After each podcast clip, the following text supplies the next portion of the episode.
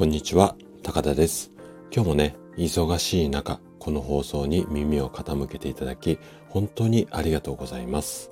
今日は12月の29日ということで、昨日でね、仕事納めだったよなんていう方も多いと思います。実は私もですね、あの、昨日で仕事納めで、えっ、と、1年間頑張った皆様、そして私自身に、まずはお疲れ様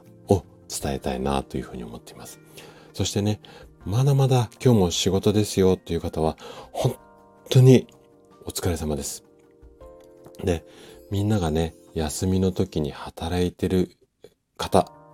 大勢いらっしゃると思うんですが、本当に感謝しかありません。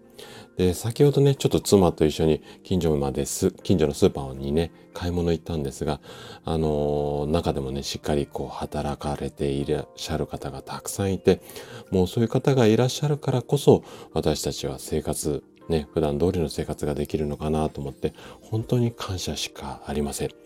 で、全国的にはね、あの、クリスマス以降、かなりね、こう年末にかけて寒い日が続いているので、体調だけはね、くれぐれも気をつけてください。はい。ということで、今日はね、ちょっといつもとね、雰囲気を変えて、まあ、いつも健康とか心、マインド的なお話をしてるんですが、今日はね、もう雑談をしていきたいなというふうに思っています。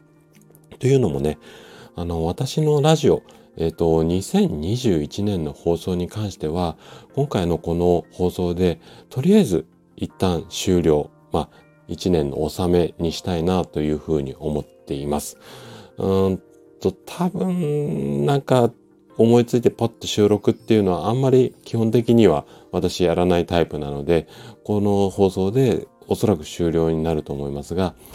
あの、最後の放送ということなので、今日はね、今年1年を振り返る。こんなテーマで、いつもはね、台本をしっかり作,、うん、作って、それでまあお話しするケースが多いんですが、今日はね、全然台本なしで、フリートークっていうか、そんな感じで話をしていきたいなというふうに思います。ちょっとダラダラと、まあお話しするかもしれないんですが、今日もね、最後まで耳を傾けてくれたら嬉しいです。えっ、と、まずね、えっ、と、私の2021年、ここね、振り返ってみようと思うんですが、そうですね、まあ、いろいろこう思うところはあるんですけども、本当にね、今年はビジネスの方向性を模索する一年だったな。これがね、まあ、本当に素直な感想ですね。で、毎日ね、あの、生体院の院長として、まあ、日々治療をしているんですが、あの長引く、こう、コロナの影響で、いらっしゃる患者さん、まあ私自身も含めてなんですが、皆さんの生活環境、ここがね、大きくこう変化してきてるなっていうのを強く感じています。まあどんな風に変化してるのっていうところなんですけども、例えば、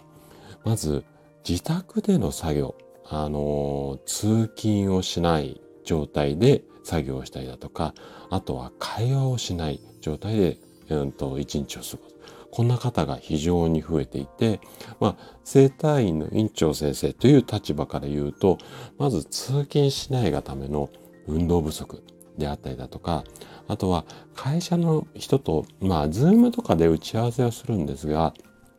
うん、ちょっとした会話だったりだとか、あとはまあ飲み会の類ですよね。いわゆるコミュニケーションがあのなくなって、特に若い子の一人暮らしでずっと黙って作業してるのに耐えられない。まあそれで自律神経のバランスを崩してなんていう患者さんが非常に増えていて、まあこのあたりってすごく大きな変化かなというふうに思います。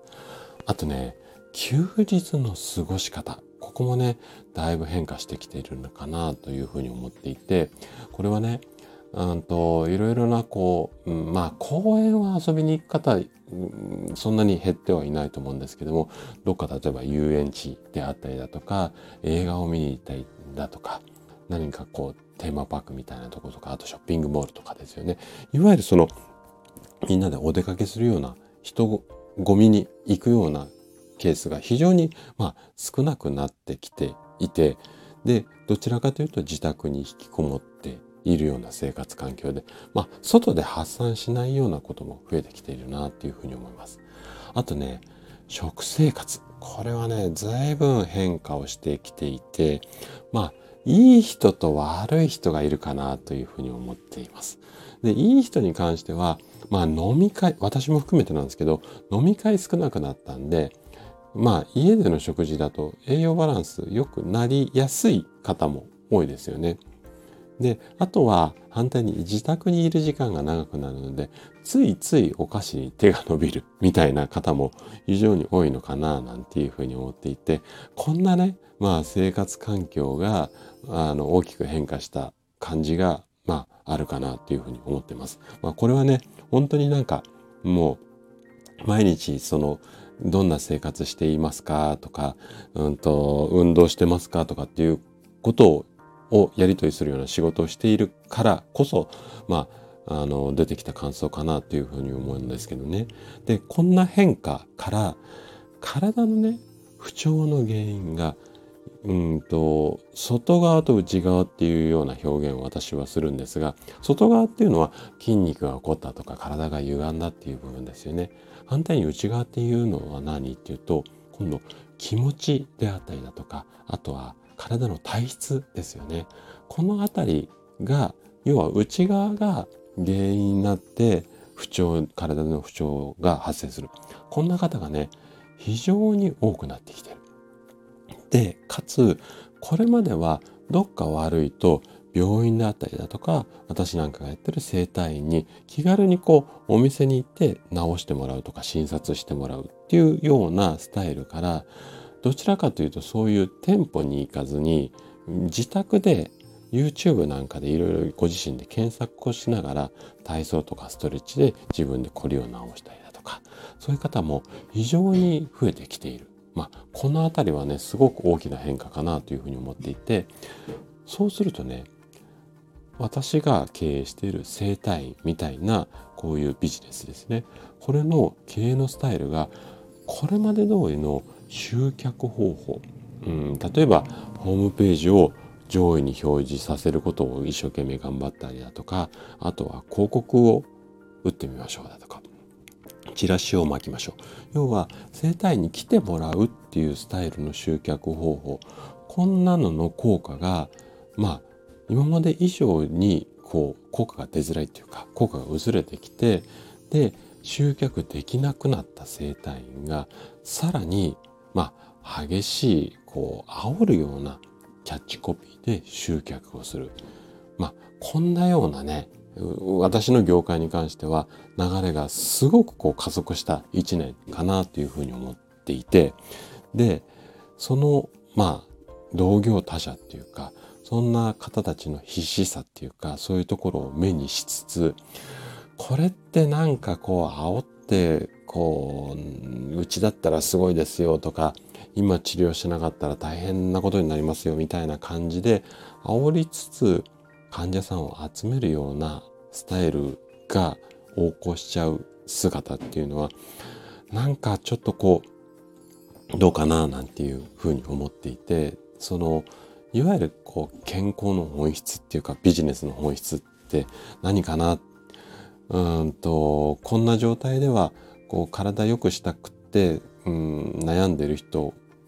が、まあ迷ってしまうかな、みたいなことをすごくこう強く感じた年でもあるんですよね。で、じゃあそれを踏まえて今年1年、まあ自分なりにいろいろ模索したんですけども、その結果も踏まえてね、2022年をどういうふうにしていこうかなっていうことを今なんかもやもやとここ数日考えているんですが ごめんなさい。今ちょっとむせちゃって一回止めさせてもらいました。はい。でねそういうことをいろいろ思いつつ考えつつで2022年をどんな風にこうビジネス展開していこうかなって考えた時にうんキーワードとするとこれまでの広く浅くみたいなこうビジネスの展開っていうか情報発信の仕方から狭く深くみたいなこうやり方っていうか、まあ、生き方って言ったらちょっとキザですかね。そんな風に、まあ、変えていきたいなというふうに強く感じています。そこでね、なんと来年は私自身の存在だとか発信を、まあ、狭く深くに基づいて必要とされてる人に届けるような、まあ、そんな動きをしたいなというふうに考えていて、これまではね、こう、まあ、健康情報、健康のお役立ち情報を体のプロとして発信していろんな方にうん知ってもらいたい。そんな思いが強かったんですがそれだとどうしてもね私からこれがいいですよこうした方がどうですかみたいな感じで一方通行な発信になってしまうかなっていうふうに思っています。でその一方通行だとどうしても万人受けするような広く浅くになってしまうので来年はねこの一方通行ではなくって相互通行っていうかまあコミュニケーションを大切にするようなそんなスタイルにシフトしていくような、まあ、動きを、まあ、していこうかなというふうに思っていて具体的にはねスタイフの中ではえっ、とこれまでは収録放送がメインだったんだけれどもライブ配信これにねちょっとチャレンジしようかななんていうふうに思っているのとあともう一つねメンバーシップ。これねやりたいことがね少しもやもやとこう固まってきてはいるんですけどももう少しねちょっとあのー、形をねしっかり決めてからスタートしようかなと思ってるんですがメンバーシップなんかもねちょっとこうチャレンジしていってまあいわゆるこう新たなコンテンツ作りをしていきたいなというふうに考えています。でこんなぼやっとしたのをもう少しこう年末年始ちょっと時間あるのでゆっくり頭の中で整理してってうんそうですね来年春ぐらいには新たなまあコンテンツっていうのを出す出したいなっていうふうに思っています。はい。ということで、ちょっとね、だらだらとあれこれね、私の頭の中を、うん、吐き出した放送になってしまいましたが、今日のお話はここまでとなります。そしてね、最後にお礼を言わせてください。今年1年、私のラジオにね、耳を傾けていただいて、たくさんのいいね、そしてコメントも、あのいただきまして、本当に嬉しかったです。本当になんかやっぱりこう、毎日発信していて、やっぱね、いいねとかコメント、その反応いただけるって本当にやっぱ嬉しいんですよね。皆さんもよくわかると思うんですが、そのもうコメントとかいいねに励ま励まされながら、うん、今年1年も楽しみながら続けてこれました。で、ありがとうっていう一言で言ってしまうとね、すごく陳腐になってしまいますが、この一言で表せないぐらい皆さんには本当に感謝しています。で、2022年もね、皆様に愛されるラジオにしていきたいなというふうに思います。それではね、2021年、